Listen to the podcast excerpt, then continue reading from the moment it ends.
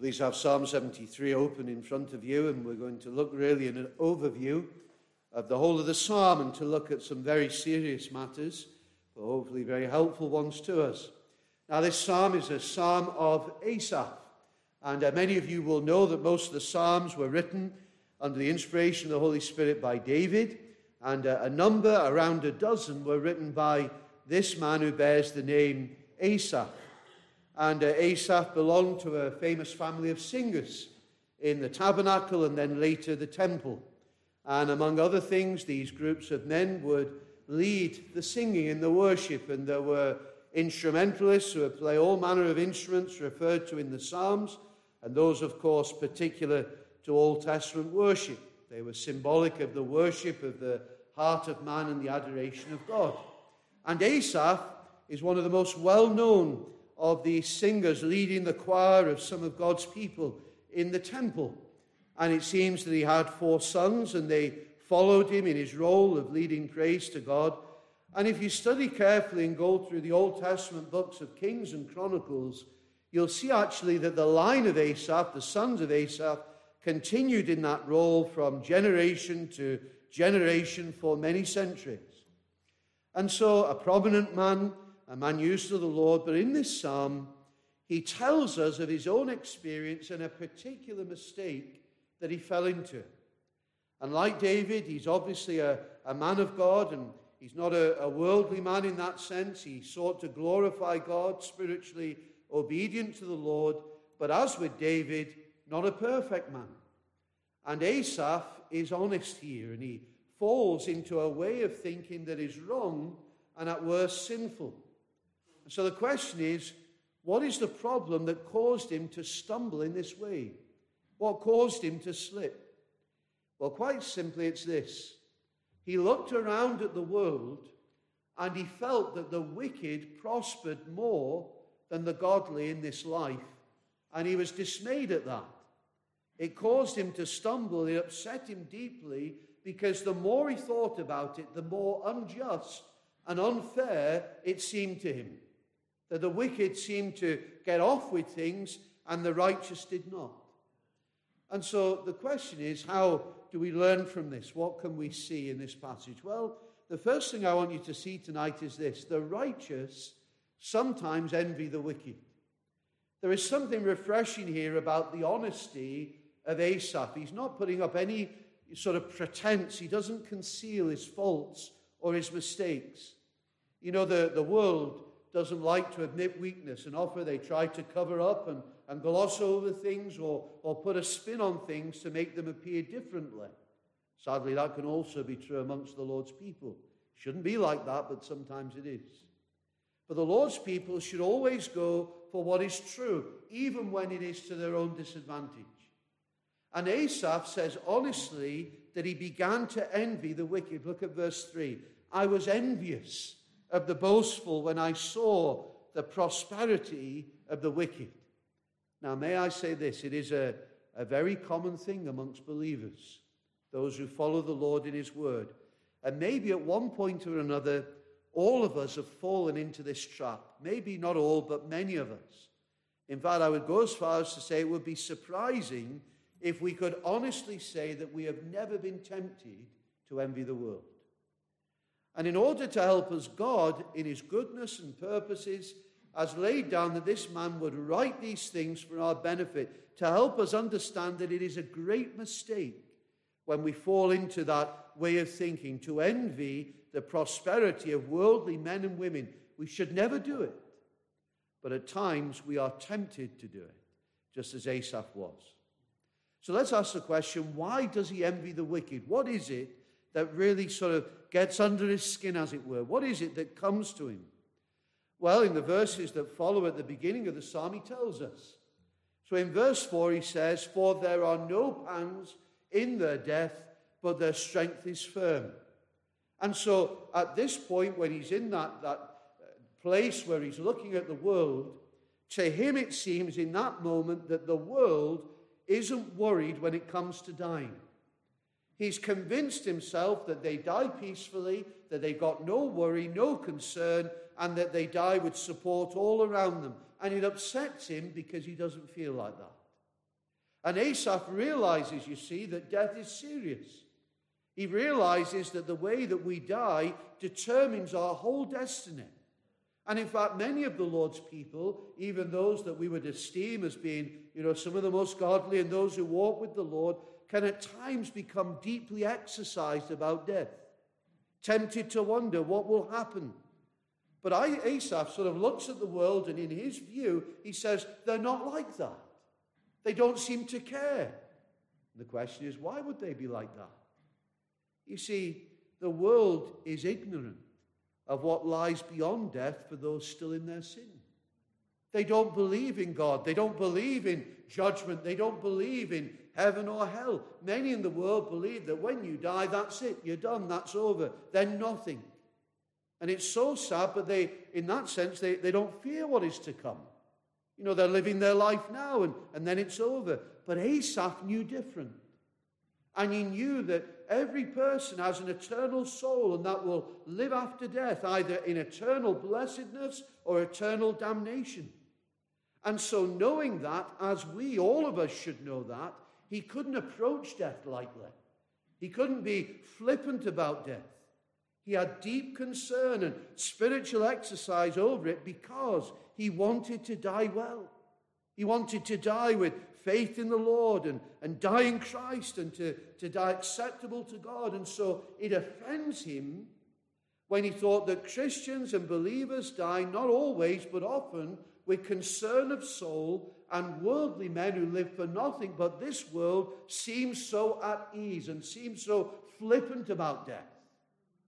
And he also throws in that he feels they often enjoy better health than the Lord's people. So all of that comes rushing into his thoughts. And then, verse 5, another element is he says they're not in trouble as other men, nor are they plagued like other men. Now, what does he mean? What is he saying there? Well, what he means is this that the Lord's people are often subjected to chastisement by the Lord. You know, when we're saved, God takes us wonderfully into his family, and a work is begun in us to make us like the Lord Jesus. And so we're, we're being made holy. We're in the process of being sanctified. And to do that, God undertakes various measures with us. And so, for example, he teaches us serious things from his word you know, from the Bible that cannot be learned anywhere else. Also, he disciplines us by bringing conviction of sin into our experience or, or troubling our consciences or compelling us to cry out to him for help and, and guidance and wisdom so that we would know how to live for his glory and, and make good decisions. But Asaph says, well, the world isn't like that. You know, worldly people don't have that trouble with all of that. They don't, they don't have to face all the, the discipline like that. They, they seem to live as they please. One preacher uses an illustration. A good parent disciplines their child and sets them in the right way. But say a child from another family that isn't a, a sort of a, a, a family that disciplines their children comes over to play with your child for a time. And this child has never really been disciplined or taught how to behave or speak politely and with respect. And they come over and they behave really badly. And this illustration goes on. And he says, It's not your child, and so you just have to sort of endure it for a time, but you think that you'll probably never invite them over again. And so you patiently put up with it for a while until they're gone and never to be repeated. You don't discipline them because it's not your role and responsibility to do so. And so it is with the Christian. God treats the believer as his child, lovingly disciplining them, humbling them, putting them right, rebuking them. But the world doesn't know that. And God gives them over to do as they wish in this life for this time. And Asaph goes on to say, what he thinks worldly people become like because of this. Look at verse 6. Therefore, pride serves as their necklace, violence covers them like a garment. And he said, because of this and living selfishly and doing as they please, pride and violence mark those whom God does not deal with.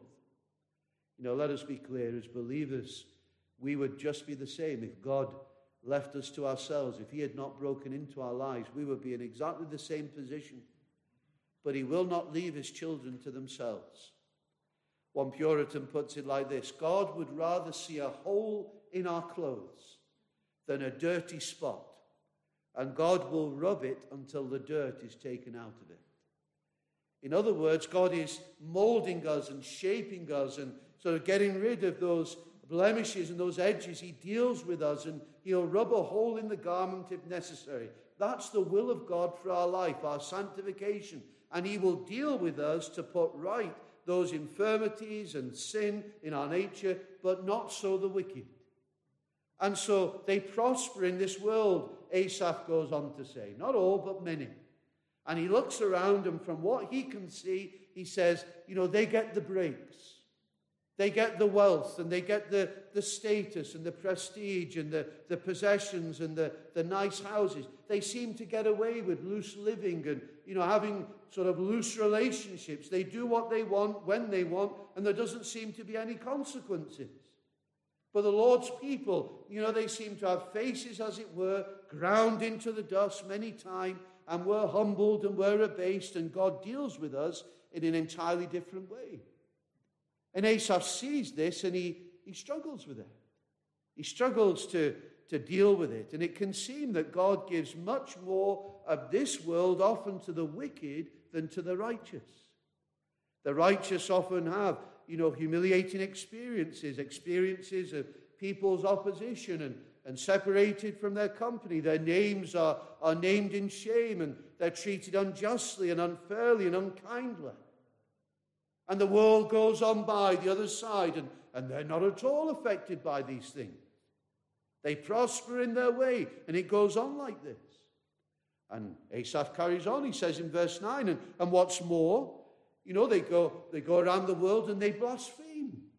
They take God's name and, and their mouth is against heaven and they, they speak against the Lord and they say terrible things against him. Seems to be no consequences. And that's what Asaph sees. It can be what the Lord's people say. And there can be a great temptation for the believer to envy the wicked and to almost, almost, even regret beginning the life of faith. Now, no true child of God really means that.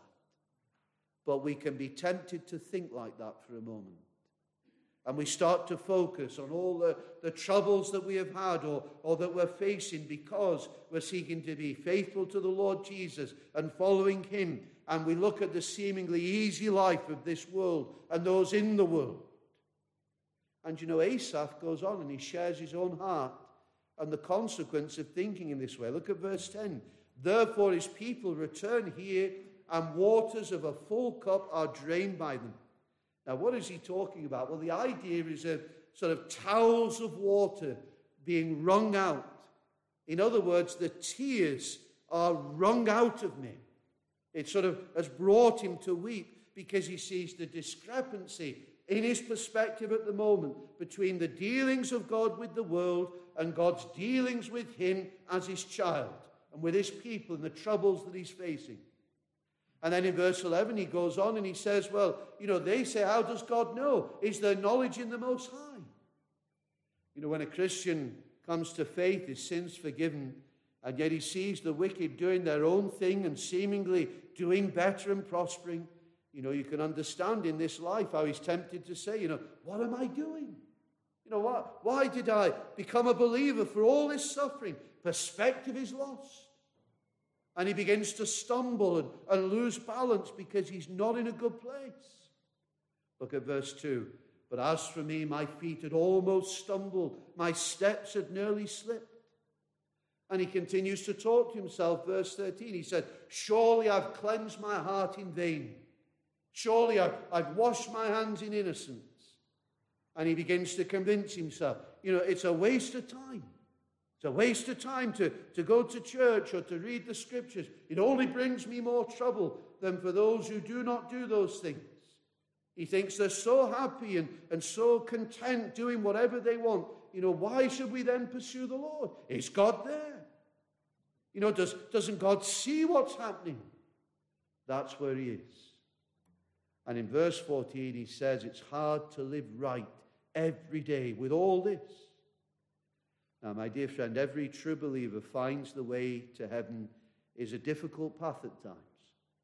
Each decision is important, each word, each action desiring to glorify God. Should I go here? Should I do this? Is this the right thing? Measuring every action because we want to honor the Lord and help others and help our brothers and sisters and not be a hindrance to them. The world doesn't think like that. The world is absorbed in itself and pleasing self and selfish, and so says what it wants, does what it wants, hates those who get in the way.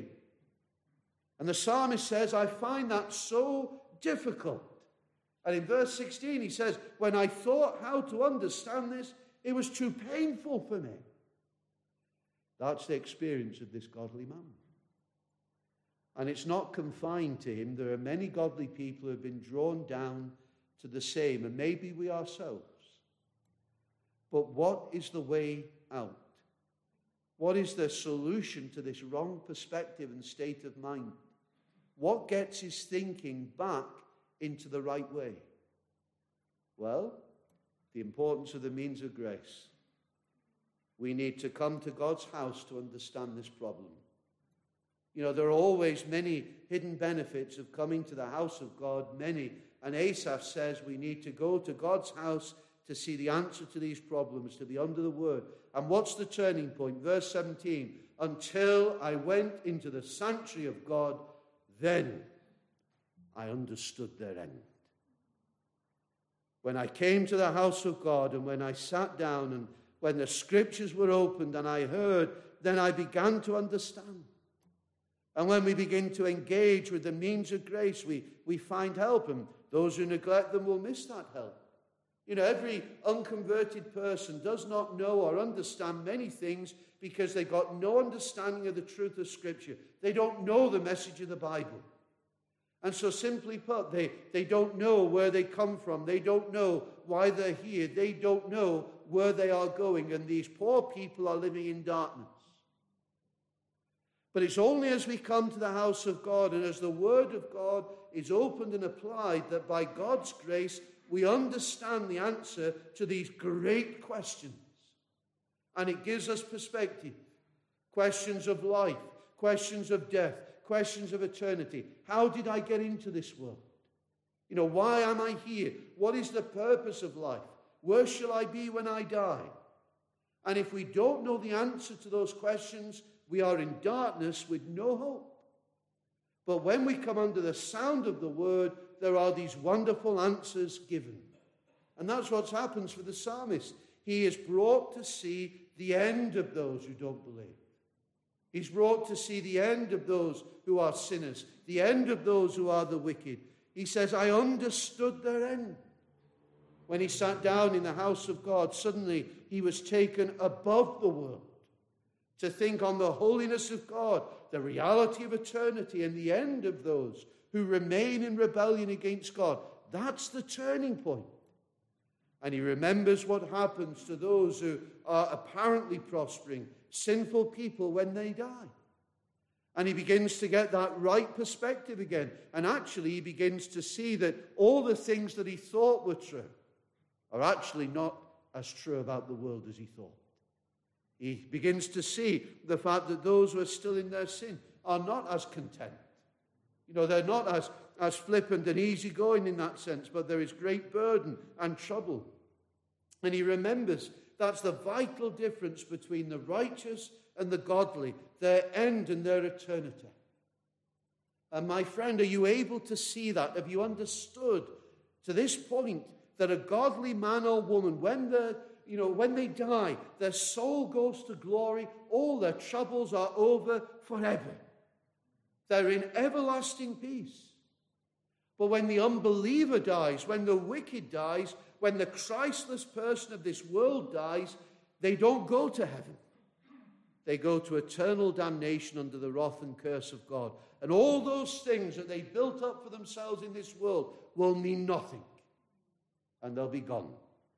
And this truth, it comes and it shakes Asaph from his foolishness. He remembers what he has forgotten by getting sucked in to the apparent attractions of this world, all the, the seeming success and happiness without God, and their blasphemy and their rebellion against him. when he comes back to the Word, when he comes back to the house of God, he understands this great mystery of providence and how God often gives more to the unconverted in this world than he gives to his own dear children who love him. The reason, of course, is God reserves the best things for the end. The best is yet to come. You know, some of you will be familiar with Pilgrim's Progress, Bunyan's work. Let me remind you the house of the interpreter, there are two boys. One is called passion and the other is called patience. And passion, you know, he wants all of his good things now, all of his toys and pleasures, he wants them at his feet now. And so in this, the work Pilgrim's Progress, passion gets his heart's desire, somebody gives him all these things, and he's instantly delighted. And he begins playing with all these nice things. The problem is they slowly faded and he was left with nothing. But patience waited for his good things, wanting what the Lord had promised in God's good time. And so, as passion's moments of happiness disappeared and went, then patience received his good things, which would never fade and never disappear. Know, that's the picture of the unconverted and converted person. The unbeliever lives for now.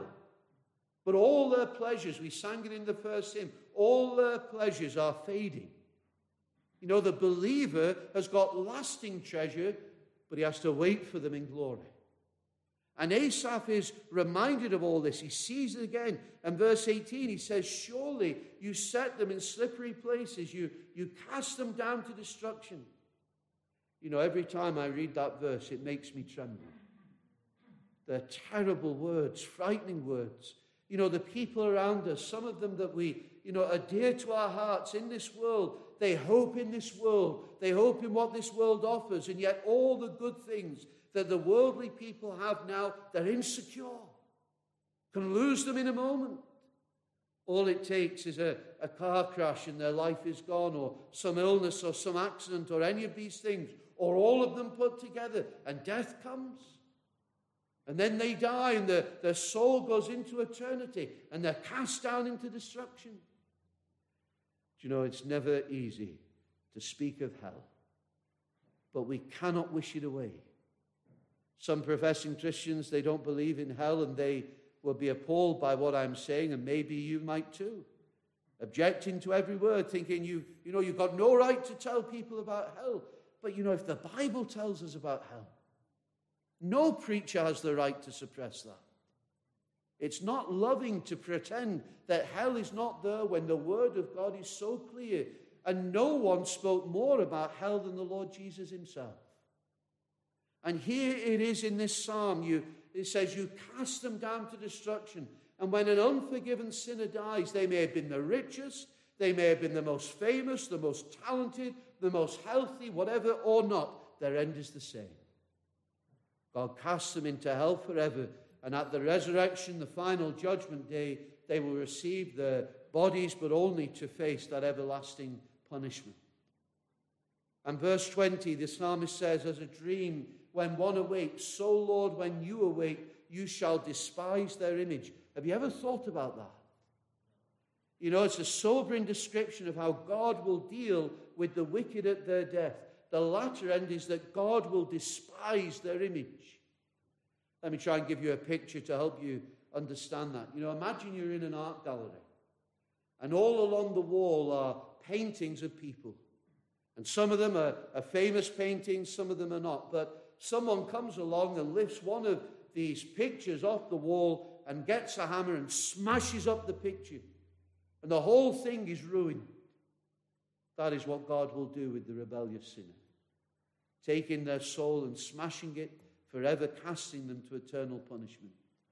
You know, that teaching is there throughout Scripture. Jesus said about hell three times in Mark 9 into the fire that shall never be quenched, where the worm does not die and the fire is not quenched. There are many examples in the Bible of great men of the world who met their end in terrible ways and face judgment.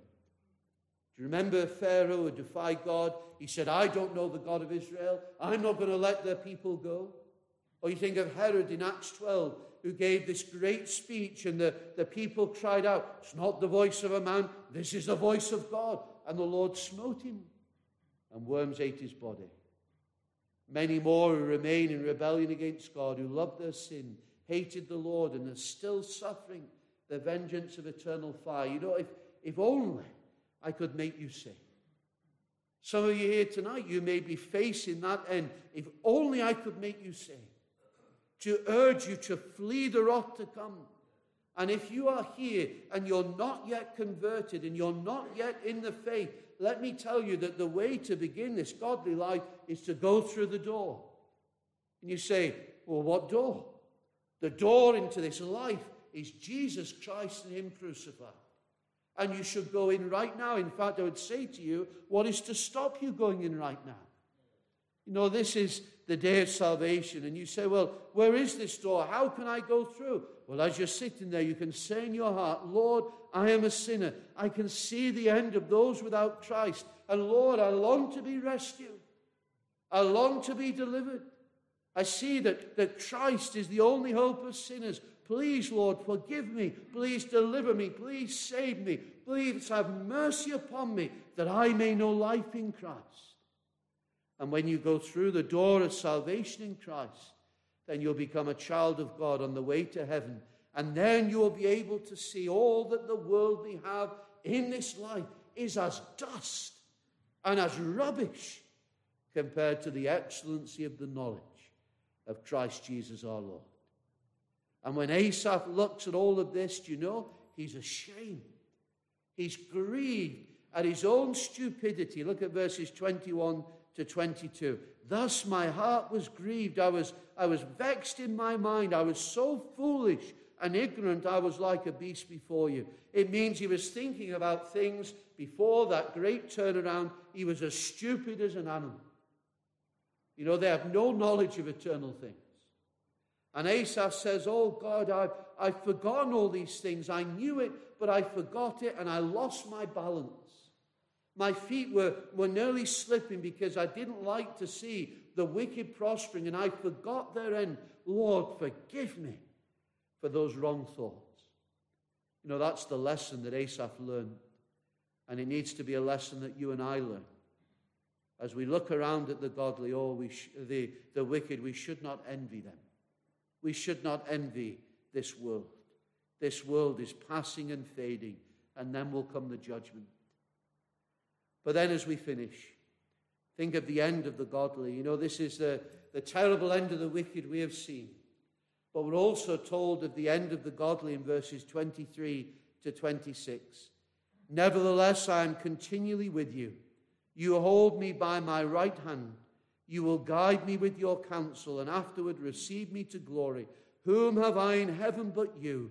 And there is none upon earth that I desire besides you. My flesh and my heart fail, but God is the strength of my heart and my portion forever. You know, how will it be for the believer both now, uh, to some extent, and facing death and beyond? What will God do? Well, we need to remember this. He will take us by the hand, and He will guide us with His counsel, and He will receive us at last into glory. He has promised to be our companion and our guide and God is with us. And He helps us through this life. He takes us by the right hand and He escorts us through all of the valleys and the, the trials and the troubles that we face. And no matter what trials you have, dear Christian, the Lord will hold you and He will guide you through those difficulties. He is the, the pilot that guides the ship of life through all those dangerous zones that lie before us. He will give us grace and glory, and he will receive us at last into heaven. And you know, the cry of the true believer's heart is summed up in those words Whom have I in heaven but you? And there is none upon earth that I desire besides you. You know, when we consider the reality of this world and its brokenness and its fallenness, how blessed we are if we have Christ. Search your heart and say to yourself, Is God more to me than everything else? Is Christ really everything to me? Is He the uppermost in my heart? You know, only true believers can say that, no one else. And it's what we ought to be able to say. We are to love God with all of our heart and soul and mind and strength. He is to be our desire. You know, the believer does not primarily want heaven for a life of blessing or comfort, of unending joy. It will be all of those things. That's not the primary thing on his heart. What the believer longs for is to be with Christ, to be with Him. The believer wants more of God. And heaven is not heaven unless Christ is there. Christ is everything. The Lord is the life of our life, the life of our soul, the object of all of our aspirations and desires once we are converted. And friend, we know that if we have the Lord Jesus, we have a Savior who loves us and has promised us that He will have us to be with Him. And therefore, we can face the sorrows of today because we know there is the bright future of tomorrow.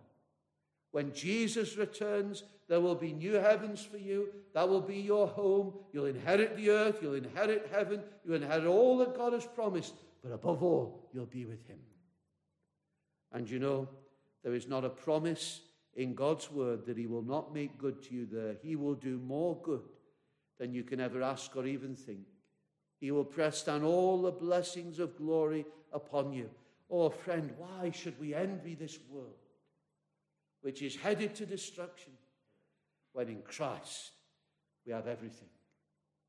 You know, we're going to stand to sing a hymn in a moment, and in those verses, it is so appropriate for what we have been thinking about.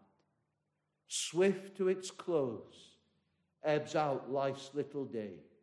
Earth's joys grow dim, its glories pass away change and decay in all around I see. O thou who changest not, abide with me. Hold thou thy cross before my closing eyes. Shine through the gloom and point me to the skies. Heaven's morning breaks, earth's vain shadows flee. In life, in death, O Lord, abide with me. Don't envy this world, my friend. Know Christ. And if you have Christ, you have everything. Amen.